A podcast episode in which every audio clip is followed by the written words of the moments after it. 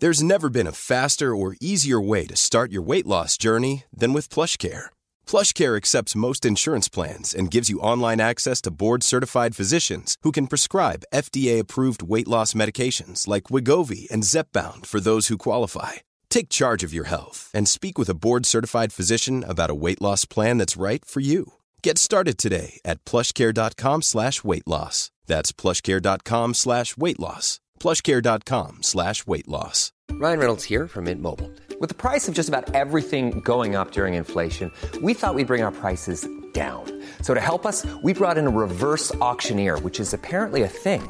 Mint Mobile unlimited premium wireless. Ready to get 30, 30, bit to get 30, bit to get 20, 20, 20, bit to get 20, 20, bit to get 15, 15, 15, 15 just 15 bucks a month. So, Give it a try at mintmobile.com slash switch.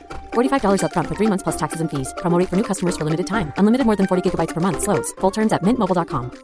There's never been a faster or easier way to start your weight loss journey than with PlushCare. PlushCare accepts most insurance plans and gives you online access to board-certified physicians who can prescribe FDA-approved weight loss medications like Wegovy and Zepbound for those who qualify.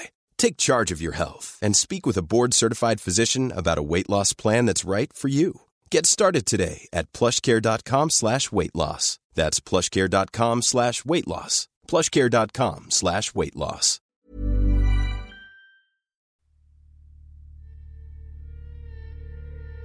This episode contains distressing themes and descriptions of violence. This podcast is intended for a mature audience. Listener caution is advised.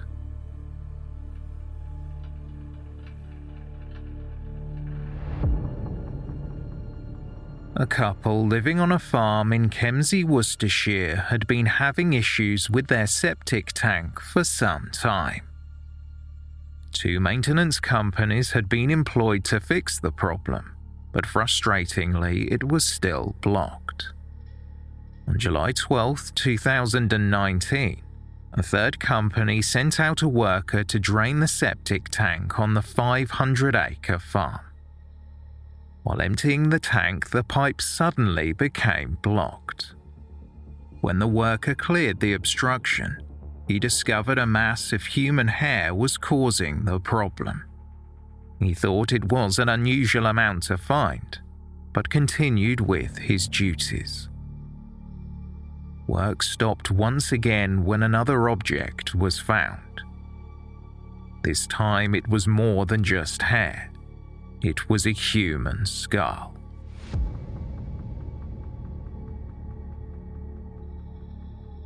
Welcome to Season 8, Episode 12 of They Walk Among Us, a podcast dedicated to UK true crime.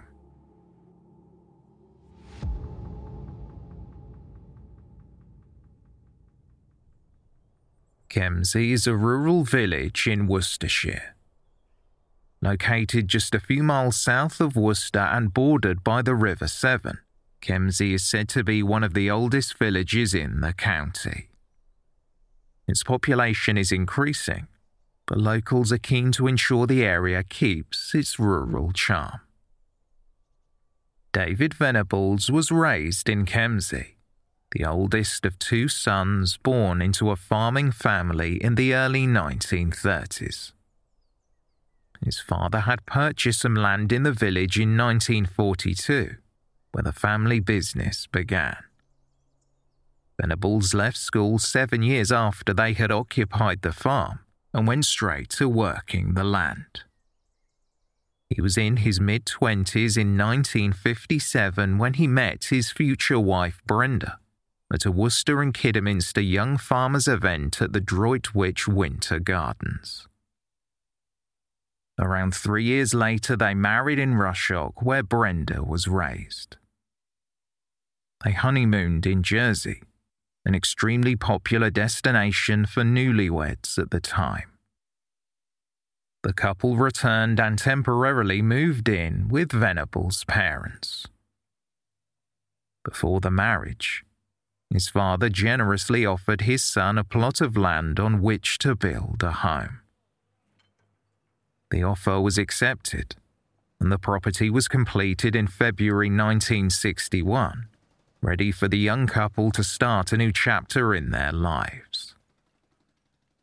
They called the new building Quaking House Farm, constructed on 500 acres of land along Bestman's Lane in Kempsey. Venables worked the land he was given, making money off his own growing wheat and sugar beet. Brenda did everything she could to support her husband, helping around the farm and always making sure dinner was on the table. Time passed and the business steadily prospered, but Brenda felt something was missing. She longed for a child, however, the couple had not been able to conceive. Brenda struggled with depression for many years, but fertility issues were not the only reason she was unhappy.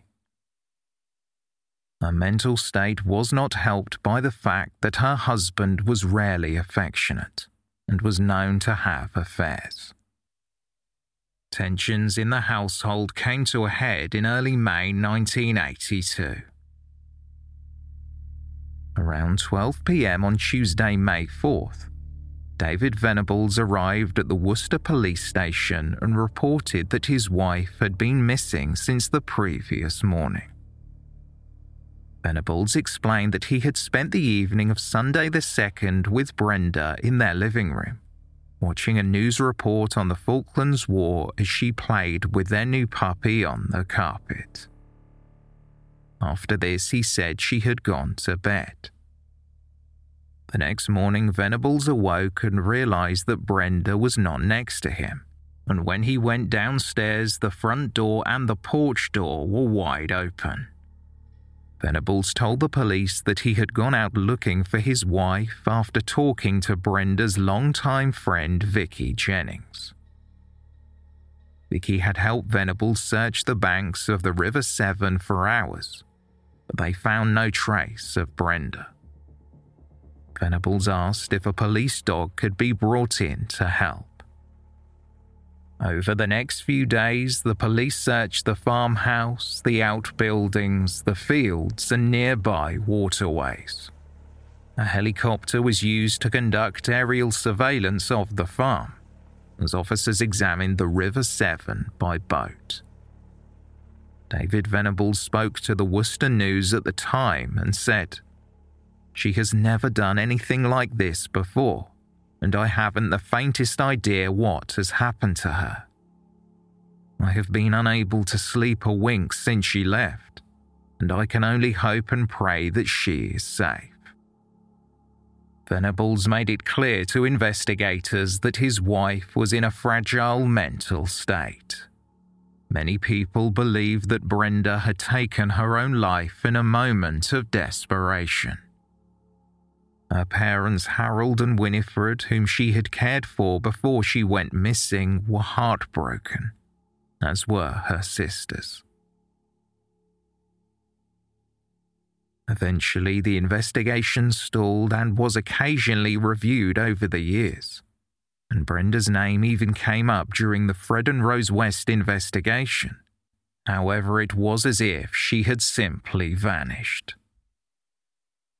Subsequently, David Venables moved to another part of Kempsey after selling Quaking House Farm to his nephew Andrew in 2014.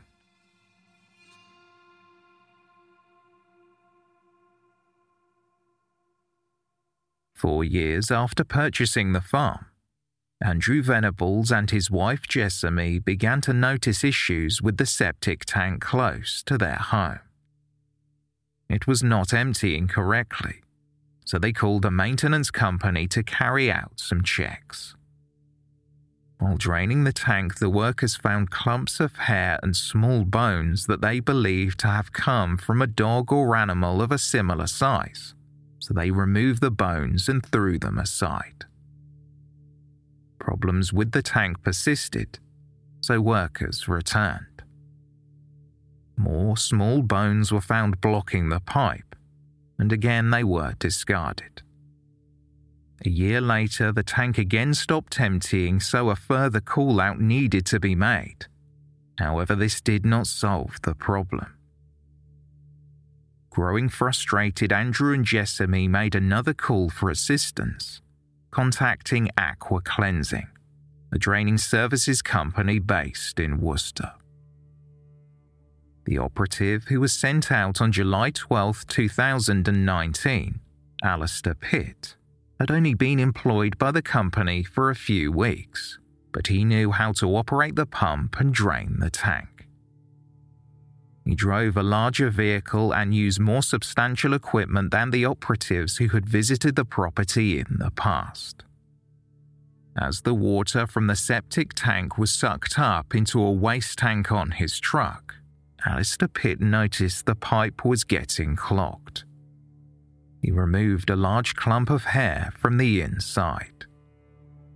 Pitt then looked into the septic tank and saw what appeared to be a bag or some kind of sack.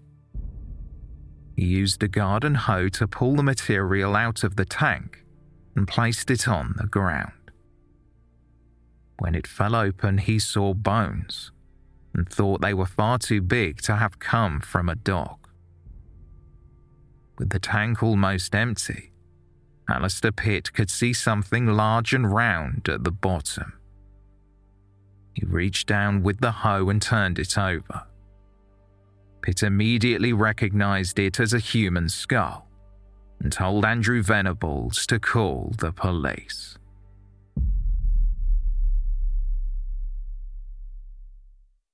Once the area was cordoned off, crime scene investigators began collecting evidence from the septic tank. They recovered a skull, a pelvis, thigh bones, and other small pieces of bone. They also found female underwear, a bra, and fabric from clothing that was later dated back to the 1970s. The discovery stunned the quiet village of Kempsey. Locals who had lived there for decades immediately thought back to Brenda Venable's disappearance in 1982. One said, I remember well at the time the police came along and they were looking through all the barns and going through the hay. They were looking for this woman about 48 hours after she disappeared. That went on for a while and they had a helicopter up looking, which at the time was a bit of a novelty. Of course, they didn't find anything. In the days after the remains were found, Detective Chief Inspector Carl Moore from the West Mercia Police explained that the investigation was still in its early stages. He said, We are treating this as an unexplained death and are awaiting the results of a post mortem examination. This could be a lengthy process, but we will continue to update the public in due course.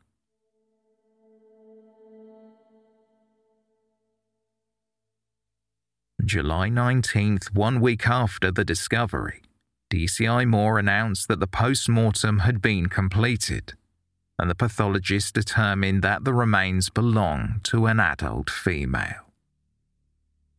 The bones were due to be forensically tested in an attempt to obtain DNA. The detective said, We are aware this is concerning for the community of Kempsey, the wider Worcestershire area, and for those with missing family or friends. There is a lot of speculation surrounding the remains. These types of discoveries are rare, and I would like to reassure people that we are doing our utmost to identify the remains so that a family can have closure and lay their loved one to rest. Unfortunately, this can be a lengthy process, but we are committed to identifying who this is and will update the community in due course.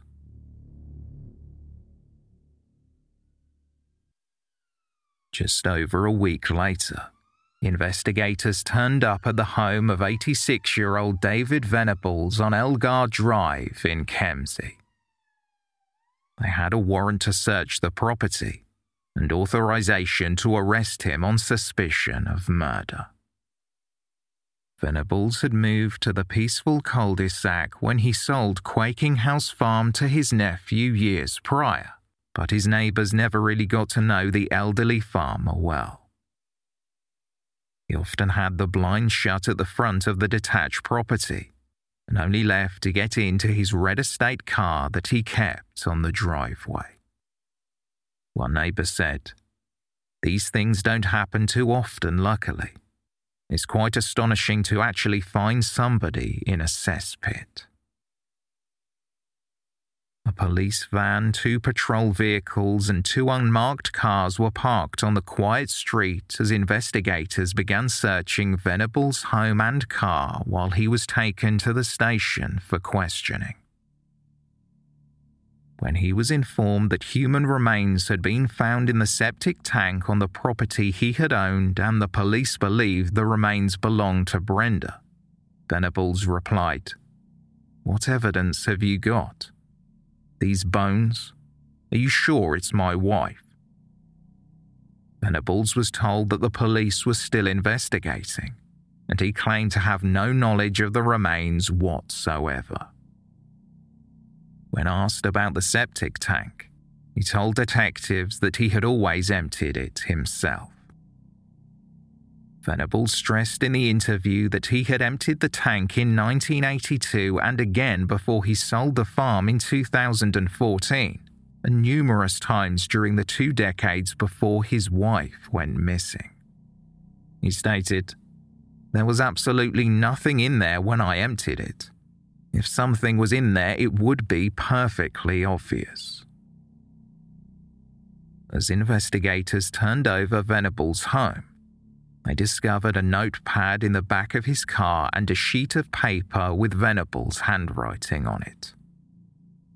It read in part This is a true and honest statement of fact with regard to the disappearance of my wife, Brenda Margaret, in May 1982.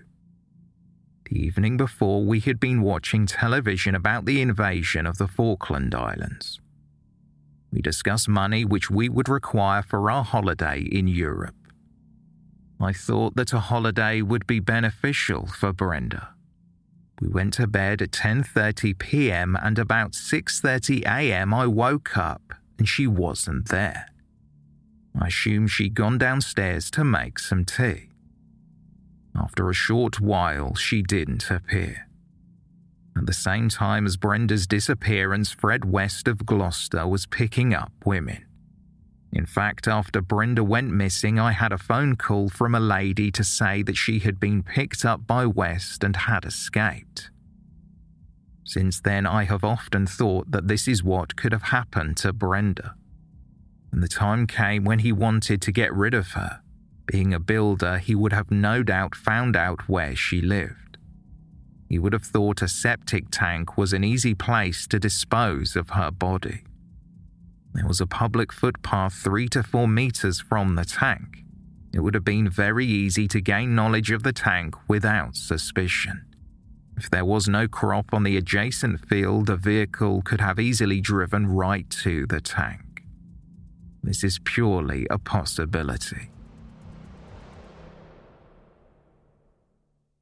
When asked to elaborate on this written statement, Venables explained that Brenda's behaviour was not out of the ordinary on the evening of May 2, 1982. He told the detectives that he had sat in the living room watching news reports as Brenda played with their new West Highland Terrier puppy. Venables denied that they had any disagreements and claimed they had nothing to argue about. After watching television together, Brenda changed into her pink nightdress and went to sleep next to him in their bed. When I woke up the next morning, she wasn't in bed, Venables said. I went to look and she had just disappeared. I felt perhaps she had gone to see friends. There was no sign of her anywhere. According to Venables, after getting up, he went downstairs and noticed the front door and porch door were open. Brenda had also left her engagement ring on the nightstand. Following a search of the lanes that surrounded the farm, Venables said that he went to the police station later on that day to report Brenda missing, telling detectives, From that day to this, I just don't know what happened to her. I was absolutely devastated when I couldn't find her. She had never done anything like that before. Detectives raised the subject of Brenda's mental state, and Venables said that Brenda's sisters Jane and Rita had six children between them. Brenda wanted children of her own but had been left devastated when they could not conceive, leaving her severely depressed. Officers then questioned Venables about the numerous affairs he was known to have had, including his relationship with a woman called Lorraine Stiles. Venables had met Lorraine when she was working as his elderly mother's carer. When he began driving her home after work, they started a sexual relationship. It lasted over a decade from the late 60s until shortly after Brenda went missing. Despite the longevity of the affair, Venables denied that it was a serious relationship, insisting that it was just casual. One of the detectives responded, Having sex with a woman over a 14 year period, I think she would say that's some sort of relationship. That's not casual. Venables insisted that he had never considered leaving his wife for Lorraine, and he did not think Brenda even knew about what was going on. According to Venables, it was not really an affair. Their meetings were never scheduled. She just rang me out of the blue and said, Will you come and see me? I used to take pity on her and just go. I never met anyone who was quite so changeable. Detectives had found a book on Fred and Rose West in Venables' bedroom, and when asked what he thought had happened to Brenda, Venables replied, One thing did happen. A lady rang me up. I vaguely knew her. Actually, she used to keep house with a friend I knew. She said Fred West picked her up in Worcester at a bus stop early one morning, and she managed to escape. I wondered since whether he was responsible for picking her up and eventually disposing of her body. Venables claimed he could not remember the woman's name.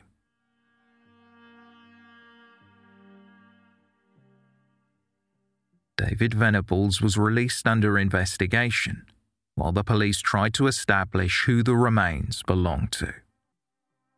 Unsurprisingly, once DNA tests were complete, they confirmed that the remains belonged to Brenda Venables. Her name was added to her parents' gravestone at St. Michael's Church in Rushock, the same church where she had married David Venables. The year of death was etched in stone as 1982.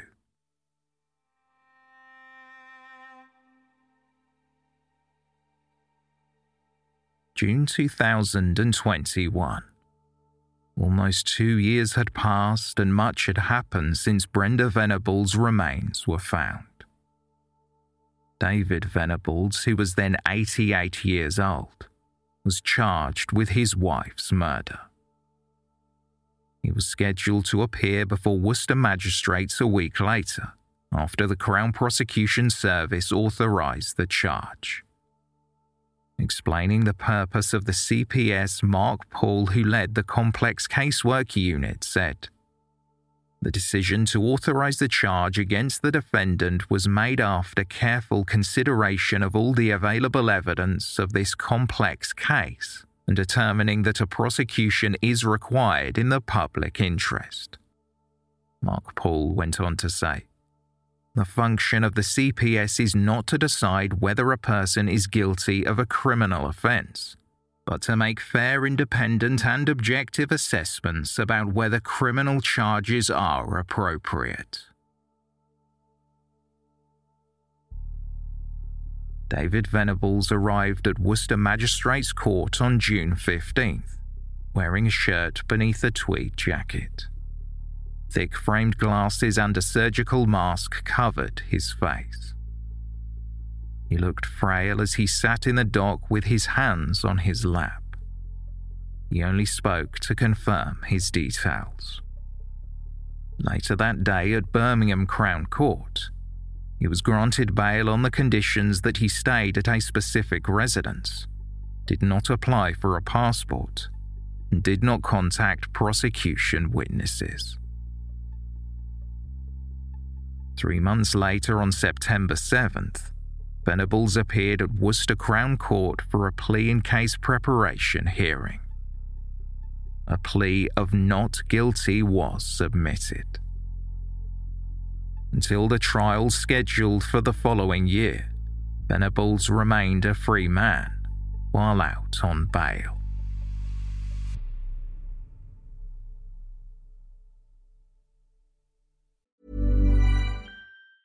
Hey, I'm Ryan Reynolds. Recently, I asked Mint Mobile's legal team if big wireless companies are allowed to raise prices due to inflation. They said yes. And then when I asked if raising prices technically violates those onerous two year contracts, they said, What the f are you talking about, you insane Hollywood ass? So to recap, we're cutting the price of Mint Unlimited from $30 a month to just $15 a month. Give it a try at mintmobile.com slash switch. $45 upfront for three months plus taxes and fees. Promo rate for new customers for limited time. Unlimited more than 40 gigabytes per month. Slows. Full terms at mintmobile.com. Okay, I have two new obsessions that I need to share with you. Impress No Glue Press On Manis and Impress Press On Falsies Lashes. Trust me, these are getting ready game changers. Both require no glue, so there is no damage to your natural nails and lashes, no mess, and no annoying dry times. Just one step and you're done. Boom. Instant glam. Visit impressbeauty.com slash presson and use code PRESSON25 at checkout for 25% off Impress Manicure and Press-On Falsies. There's never been a faster or easier way to start your weight loss journey than with PlushCare. PlushCare accepts most insurance plans and gives you online access to board-certified physicians who can prescribe FDA-approved weight loss medications like Wegovy and Zepbound for those who qualify. Take charge of your health and speak with a board-certified physician about a weight loss plan that's right for you. Get started today at plushcare.com slash weight loss. That's plushcare.com slash weight loss. plushcare.com slash weight loss. This episode of They Walk Among Us is brought to you in association with Scentair. Ever entered a seemingly perfect space only to feel like something was missing? That's where Scentair comes in. With over three decades of experience, Scentair leads the scent marketing industry, scenting resorts, retail outlets, event spaces, and more, partnering with major brands like Westin Hotels and Snap Fitness. Chances are you've already encountered their fragrances firsthand. And now Scentair is offering you a luxury fragrance experience in the comfort of your home. Visit scentair.com to explore their online store and infuse your spaces with unforgettable scents. Scentair diffusers are sleek and fill your space with vivid fragrance for up to 300 hours. And the Scentair app lets you schedule your fragrance and control your intensity right from your phone.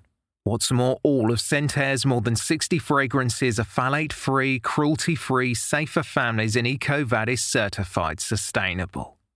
Differentiate your space with scent. Try luxury home fragrance trusted by the pros by going to scentair.com and using promo code Among Us for an extra 25% off your first order. That's promo code Among Us for an extra 25% off your first order at scentair.com. The trial began before Mrs. Justice Tipples in June 2022 at Worcester Crown Court.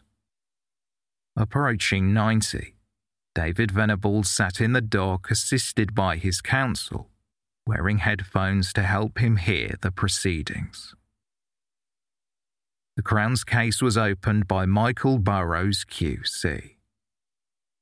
The prosecutor told the jury that Venables had reported his wife missing in May 1982, but only after he had been told to do so by Brenda's longtime friend Vicky Jennings. She found Venables unconcerned, doing little in the search for his wife. speaking about the defendant Michael Burrows QC told the court. He said he had awoken that morning and realized she had gone. He said he had not checked with her parents but had already checked with other relatives that she was not with them. After Brenda went missing, Venables told the police she had been wearing a nightgown, but day clothes had been found with her remains in the septic tank. The prosecutor explained to the court that without a body or evidence indicating there had been a violent struggle within the house, there was no indication that there had been a murder. So, in turn, Brenda's case was treated as a missing persons inquiry. Michael Burrows QC said that David Venables had claimed his wife was severely depressed and had likely taken her own life, but the prosecution argued it was the defendant who had killed her.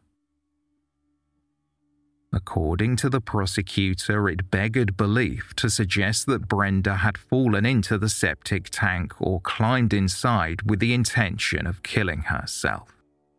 She had not written a suicide note nor threatened to end her life the night before.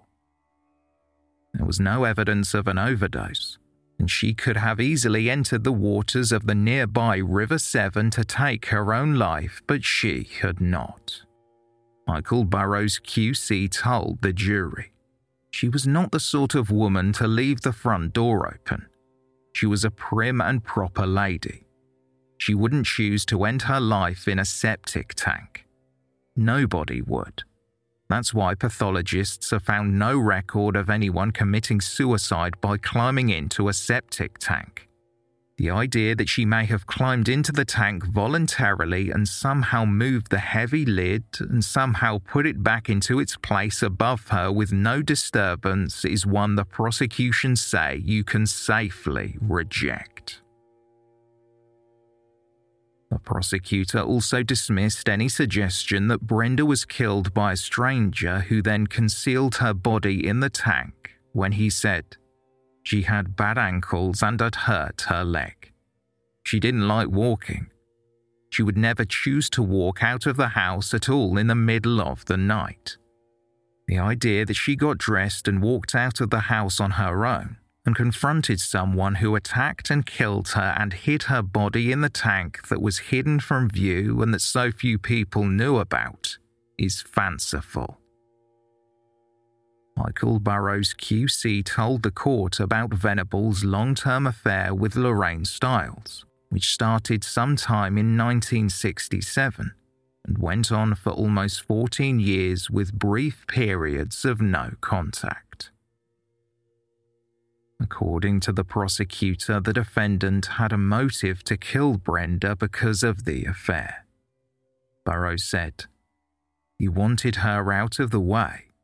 He wanted to resume his long standing affair with another woman.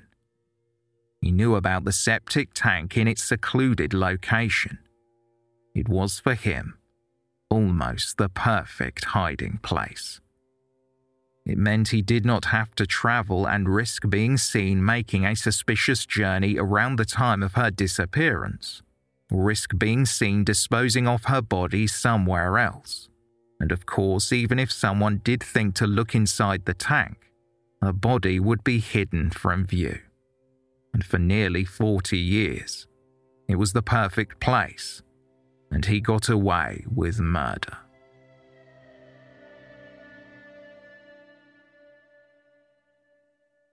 By 1982, Lorraine Stiles was moving on, and Venables promised her that he would divorce Brenda. Brenda had been open and transparent with her psychiatrist, Dr. Richards, in February 1982. She told him about the problems she was having at home.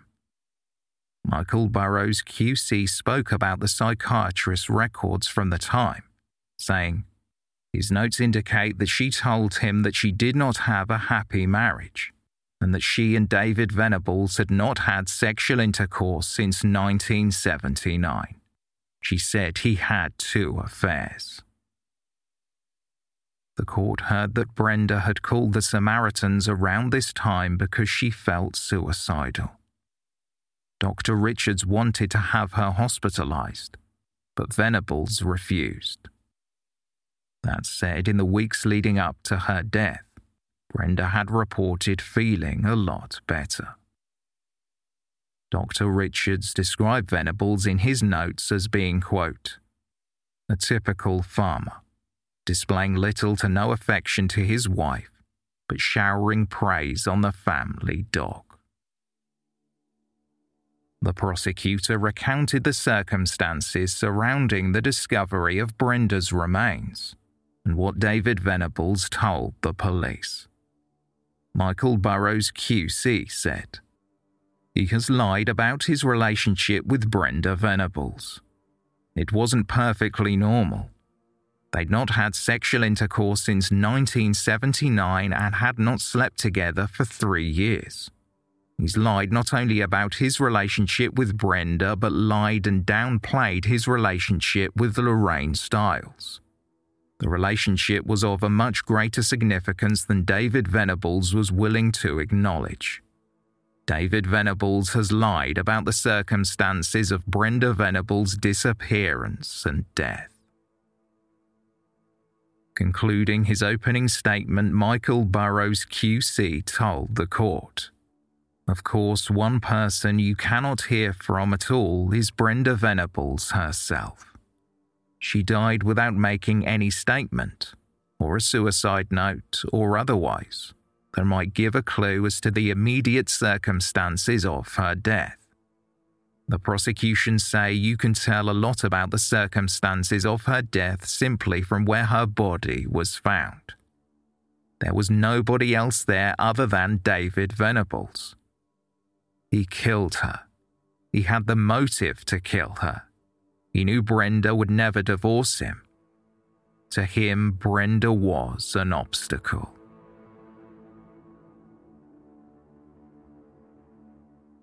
Farmhands who had been employed by Venables testified. Douglas Robinson had been away when Brenda went missing in 1982, but when he returned, he learned about her disappearance. Surprisingly, Robinson told the court that none of the staff had been asked to assist in the search for Brenda. This was corroborated by Trevor Brooks, who ran a pig farm owned by Venables and his brother Peter in Defford. Brooks described Brenda as ladylike and said he and his wife had been out to dinner and on holidays with the Venables before. Brooks said that he had left the farm in 1985, but got back in contact with Venables in 2010. Throughout the decade that followed, Brenda's disappearance was never brought up in conversation.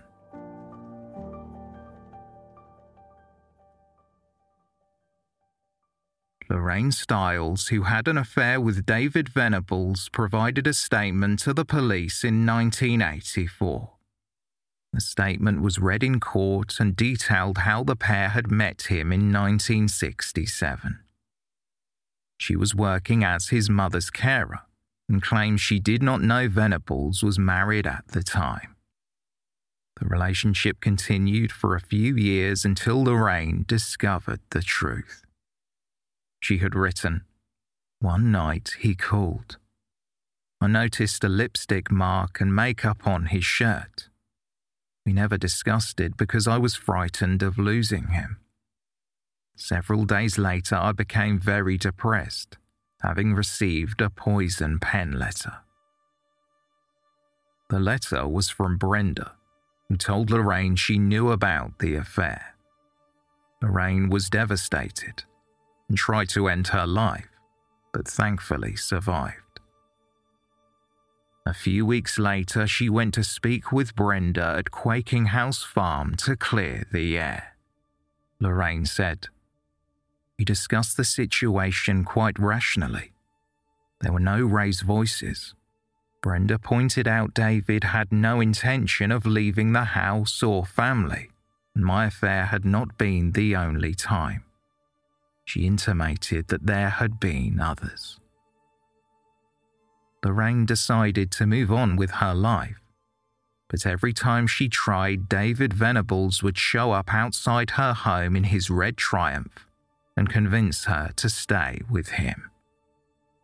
He came to her house multiple nights a week until 1981, when she began a relationship with someone else, a man named Edward Day. Things were going well until Venables began to contact her again. Lorraine said, All of a sudden, just prior to Christmas 1981, David came back on the scene making arrangements on my telephone. He said he missed me and wanted to resume the relationship. He asked to take me out, and I agreed. This renewed relationship led to going away for the new year of 1981 to 82. The day we returned home, he asked me to give Edward up. He even went so far as to say that he would see his solicitor about a divorce from Brenda and that we could live in his house.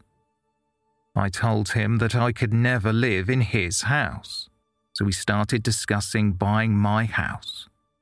I believed he was sincere in what he was saying. In February 1982, I finished my association with Edward Day because of the promises that David had given me. He still called around once or twice a week, and we had a normal sexual relationship.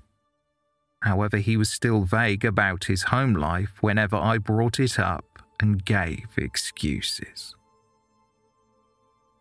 Lorraine explained that Venables called her on May 5, 1982, to tell her that Brenda was missing.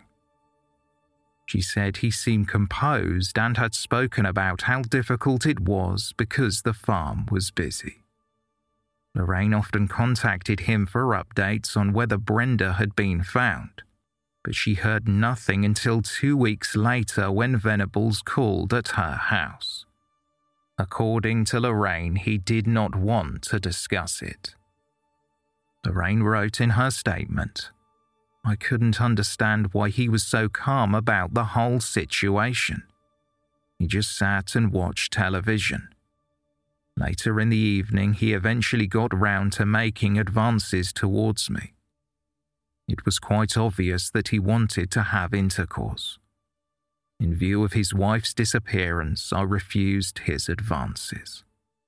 I didn't see him for a few weeks again, and our relationship continued. I told him I couldn't understand why she had apparently gone to bed quite normally, and then without any indication whatsoever, she suddenly disappeared without a trace or informing anyone of her intentions. He just answered that by saying that she had been a bit run down with the flu. By December 1982, Lorraine Stiles realized that she was not the only woman in Venables' life. She spotted him leaving a house with someone else, and when she confronted him, he bluntly told her he could see they no longer had anything in common. Lorraine had told detectives. As far as I was concerned, that was the end of my 14 year relationship. Decades later, Lorraine Stiles became terminally ill. In 2014 or 15, she asked a family member to post a letter through Venable's door asking for some company. He came to see her. Venables visited her every Friday for several years until her death in 2017. Lorraine's daughter told the court she heard Venables apologize to her mother for how he had treated her.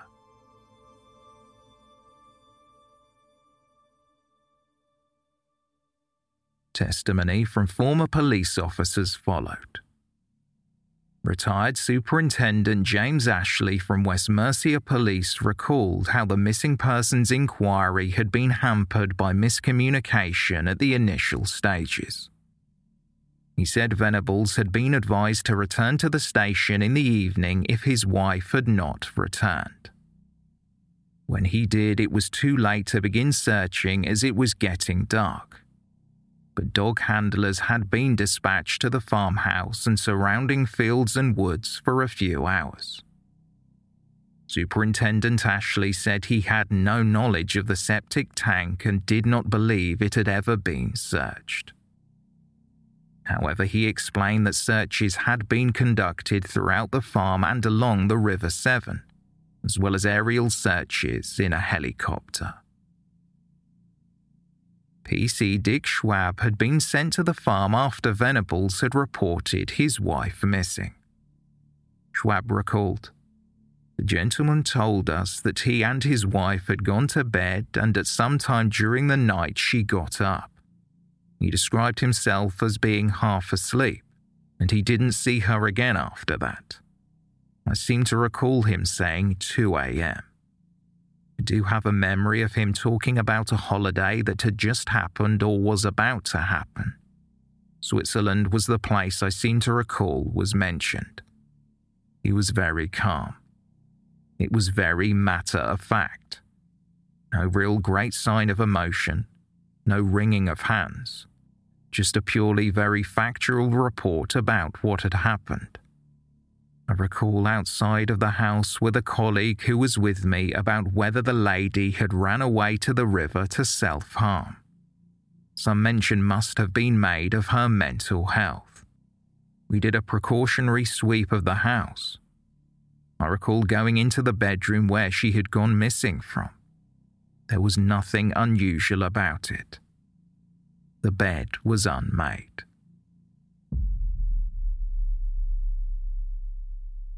Retired West Mercia Police Constable Peter Sharrock took the stand next. Sharrock had been part of the search team sent to the farmhouse in 1982. The septic tank was located behind a boundary hedge at the edge of the garden, and it was difficult to notice unless you knew it was there.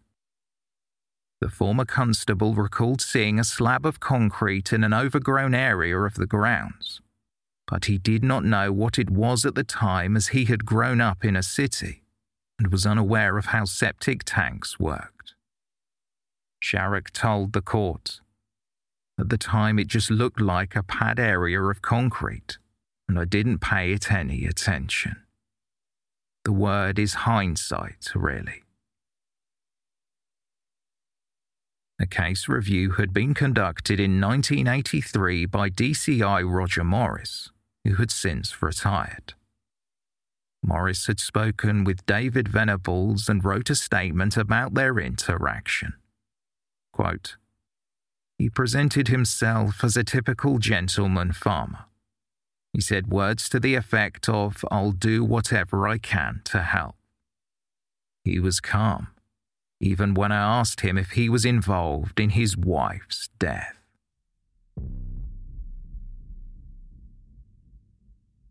DC David Jennings from West Mercia Police had examined the original police files as part of an investigation into potential links to serial killers Fred and Rose West. DC Jennings explained that Brenda's name had been passed to the Gloucestershire Police during the West investigation, along with five others from the area who may have been abducted by the couple.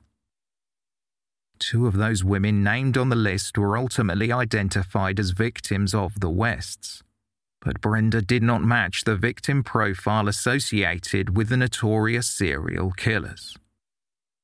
She was 48 years old, much older than the West's victims. The majority of the bodies had been concealed in the West's home on Cromwell Street. None had been hidden in a septic tank. David Venable's nephew Andrew testified that he had been 14 when his Aunt Brenda went missing, and he did not see her that often because he attended boarding school at the time.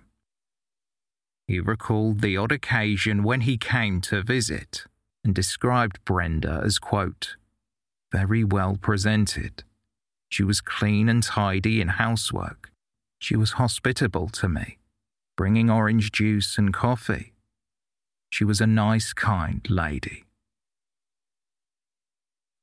Andrew and his wife Jessamy bought the farmhouse in 2014. Venables had offered to sell them the farm seven years earlier in 2007, but they held off on the purchase until after they'd had children.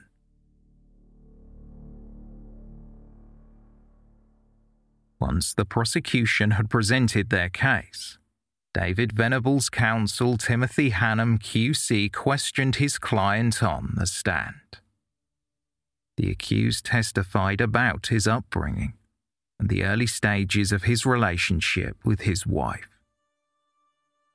When asked how he would describe Brenda, Venables said, She was always very pleasant. Whenever you went out, she was always good company and we just got on well together. She was very good looking, just generally appealing. Venables was asked why he had been described as calm and emotionless by the original investigators. He replied, Well, I think I've never been one to show a lot of emotion, ever. I was very concerned about it and very worried, but I'm not a person to show emotion. The defendant spoke about why he appeared to have moved on so quickly after his wife's disappearance, telling the court, I had got a job to do. We just had to get on with what we were doing. It was a complete mystery to us where she'd gone. Explaining why he had never mentioned the septic tank to investigators, Venables said it never entered his mind. However, he claimed to have seen the police searching it twice in 1982. He recalled that at a later date he replaced the access cover with a paving slab because it was close to a public footpath and felt it was a safety hazard. The next topic was something Venables wished to avoid the subject of his infidelity he was questioned about his affair with Lorraine Stiles. Venables portrayed a feeling of regret to the court, and it was even a word he used when describing what happened. He said that he would not have left Brenda for Lorraine. He spoke of the reasons why, listing Lorraine's flaws. She had such a volatile temperament, and I found that out many years ago before then. She was friendly enough, but she had an erratic nature. Sometimes she was quite normal, and then she'd be bad tempered and moody. Venables recounted a time when he claimed that Lorraine had turned up at Quaking House Farm in the months following Brenda's disappearance. She came to my house one day quite unannounced and said, Now you're on your own, I can come and live with you. I said, Well, that's never going to happen. In fact, she used a lot of verbal abuse to me and got in her car and drove away at great speed down the drive. David Venables denied any involvement in his wife's murder. He claimed that they had a good relationship, continuing to share a bed until the night he said she went missing.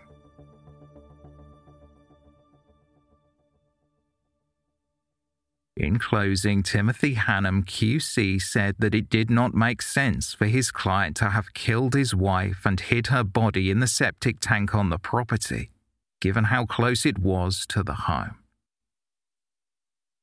Venables' counsel questioned why the defendant would have sold the farm if he knew Brenda's body was in the septic tank and why he would have employed someone to empty it and add an extra chamber to it before selling the property in 2014. Hannum said, Everything he has done since is inconsistent with him putting Brenda in the septic tank. Who in their right mind would ask someone to empty a septic tank knowing that their wife's body was in it? Who on earth would do that? The barrister pointed out that even a friend of Brenda's thought she had killed herself at the time. Hannum told the jury, It is far from incredible that she may have chosen to kill herself in the septic tank, and it has to be incredible for you to dismiss that as a possibility. It was very close to the house. Referring to the prosecution's statement about there being no suicide note, Timothy Hannum QC stated In Brenda's mind, there was an uncaring husband and no children to apologize to. Suicide, we say, cannot fairly be dismissed out of hand. Hannum told the jury that the only fair verdict would be one of not guilty. There was no direct evidence whatsoever of how Brenda Venables came to die or about how her body came to enter the septic tank. The Crown's case is circumstantial. We say it's based on a series of assumptions mixed with guesswork and speculation.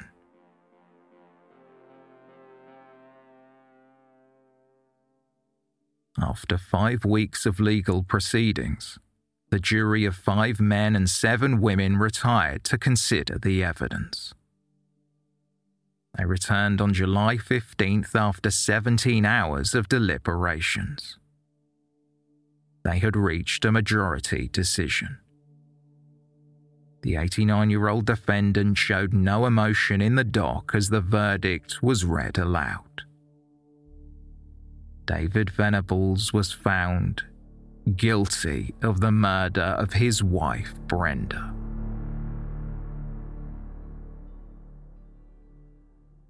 Following the verdict, Brenda's family released a statement through West Mercia Police.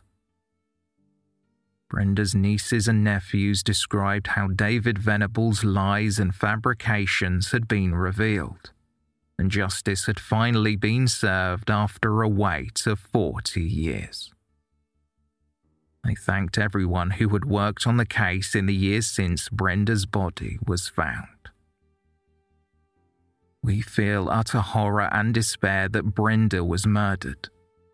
She was no harm to anyone, being a gentle and increasingly quiet woman. We'll never know how she died or how much she suffered. We pray her death was quick. The torment of her body being found in the septic tank of her house will never leave us. It haunts our nights. We cannot come to terms with her being put in such a repulsive and shocking place. And then, by continuing to use the septic tank, her murderer dishonored her dead body every day for 30 years after murdering her. Venables robbed Brenda of the second half of her life and robbed her of any dignity in death.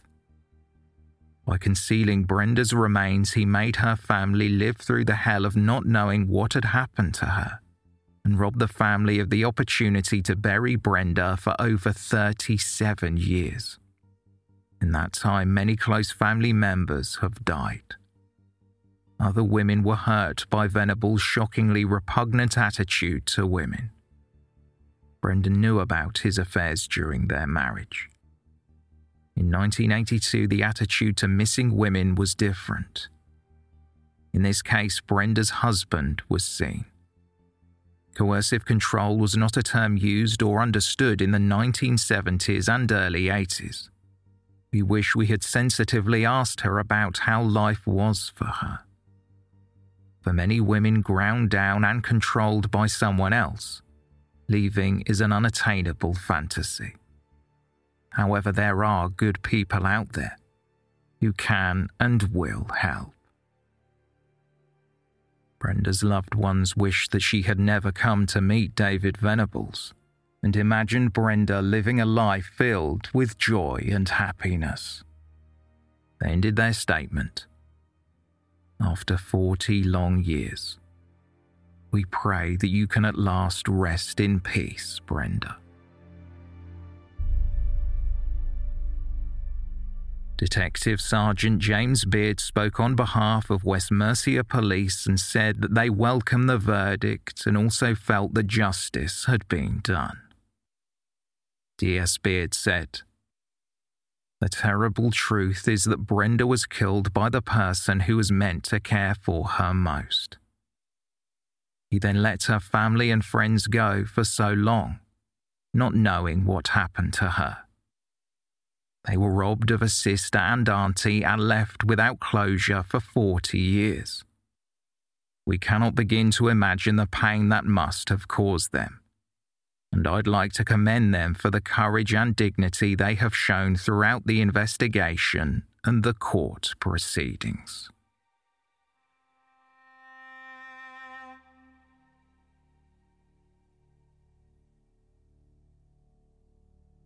So, where are we now? It was agreed David Venables could watch the sentencing hearing via video link because of health concerns. However, due to technical issues, the hearing had to be delayed for three hours as he was transported from HMP Hull to attend.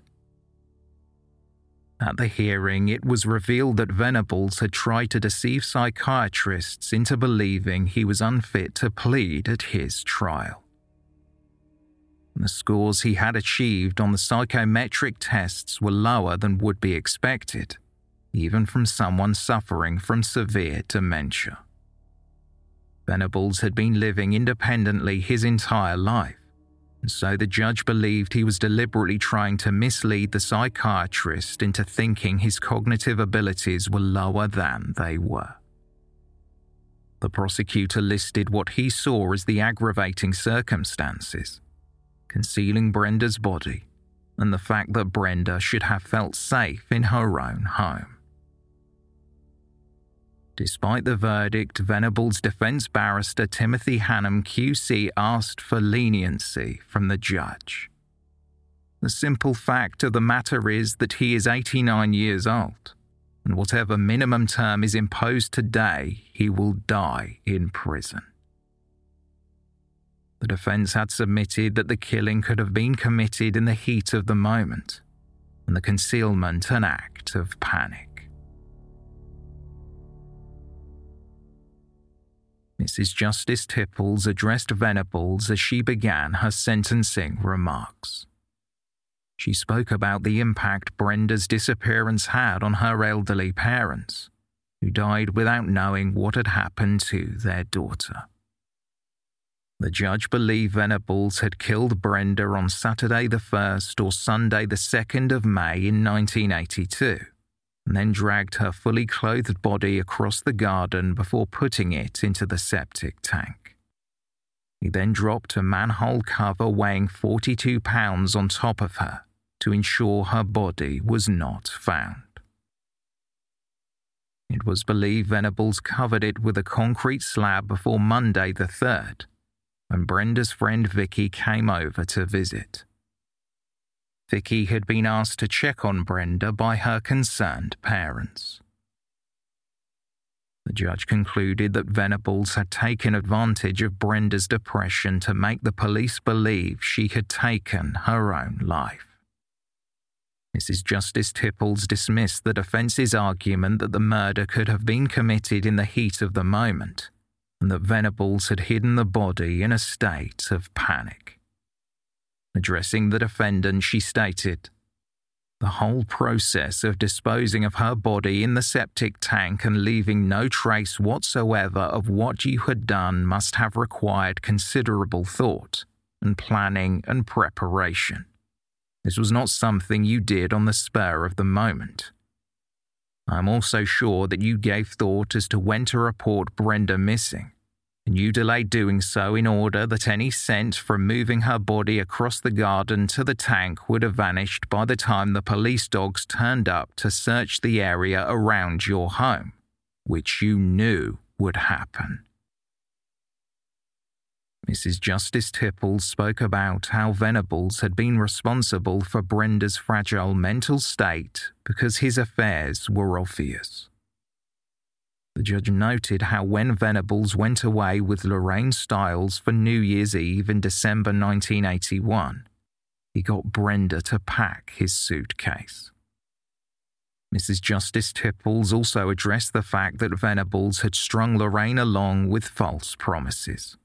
When she said, You gave Lorraine the impression that you wanted to settle down with her, and you told her that you would see a solicitor about getting a divorce from Brenda so that you could live in the house together. Lorraine told you that she did not want to live in Quaking House Farm, so you started discussing buying her house in Warden, so you would have somewhere to live with Lorraine after you had divorced Brenda. You also told Lorraine Stiles that you had seen a solicitor about the divorce and had been told that it wouldn't be easy and would take time because of the business factor. The judge mentioned how Brenda was particularly vulnerable at the time of her death. She had been suffering from the flu and had recently fell down the stairs injuring her leg. Brenda already had arthritis, which caused her ankle problems. Quote, on the 1st of May 1982, Brenda's mother was so worried about her daughter that she called Vicky Jennings and asked her to help the family out and go and see Brenda and take her out. Vicky Jennings agreed to do so and planned to see Brenda as soon as she could, which was on the bank holiday Monday, the 3rd of May 1982. However, when she rang Quaking House Farm, she was too late. You answered the telephone that morning, and for the first time, you told the lies you had concocted to explain Brenda's disappearance, and then played on the fears of others that Brenda had, in the words of Vicky Jennings, done something stupid and killed herself. No one dreamt that the real risk to Brenda was you the smartly dressed gentleman farmer and the man she had been married to for almost 22 years. The judge said Venables had killed Brenda so she was no longer part of his life, removing the complications of divorce proceedings. After claiming she disappeared, Venables had filed for an annulment of their marriage. Before imposing a mandatory life sentence, the judge told Venables, Your complete lack of respect for Brenda is obvious from your decision to dispose of her body in the septic tank. That tank, as you knew, contained the sewage from your own home, which was added to every day by your effluent. The fact that is what you did with her body is disgusting and repulsive and unsurprisingly, something that those members of her family who are still alive have found very distressing and extremely difficult to bear. The defense had argued any sentence would be a whole life tariff at Venable's age, but the judge responded. In my view, you are a man who is relatively robust for your chronological age and I do not accept that your life expectancy must be short. There is no evidence of that before me, and there is no evidence of your anticipated life expectancy. You have been able to carry on your own life and do as you pleased for over 37 years after you murdered Brenda. You committed the gravest of crimes by killing her and the lives of family and friends were blighted by the consequences of what you did. You have shown no remorse at all for what you have done. David Venables was ordered to serve a minimum of 18 years in prison. As he was led from the courtroom towards the cells, he could be heard repeatedly shouting no. Venables will be 107 years old when he is eligible to apply for parole.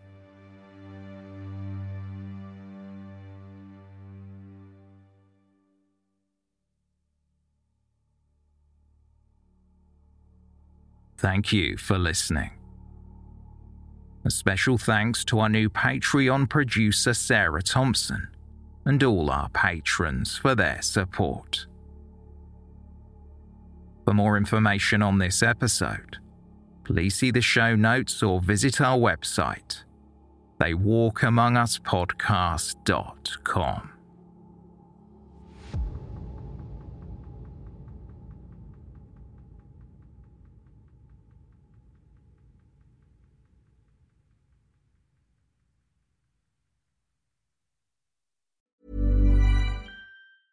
Even when we're on a budget, we still deserve nice things.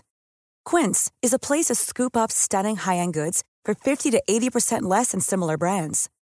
They have buttery soft cashmere sweaters starting at $50, luxurious Italian leather bags, and so much more. Plus, Quince only works with factories that use safe, ethical, and responsible manufacturing. Get the high-end goods you'll love without the high price tag with Quince. Go to quince.com/style for free shipping and 365-day returns.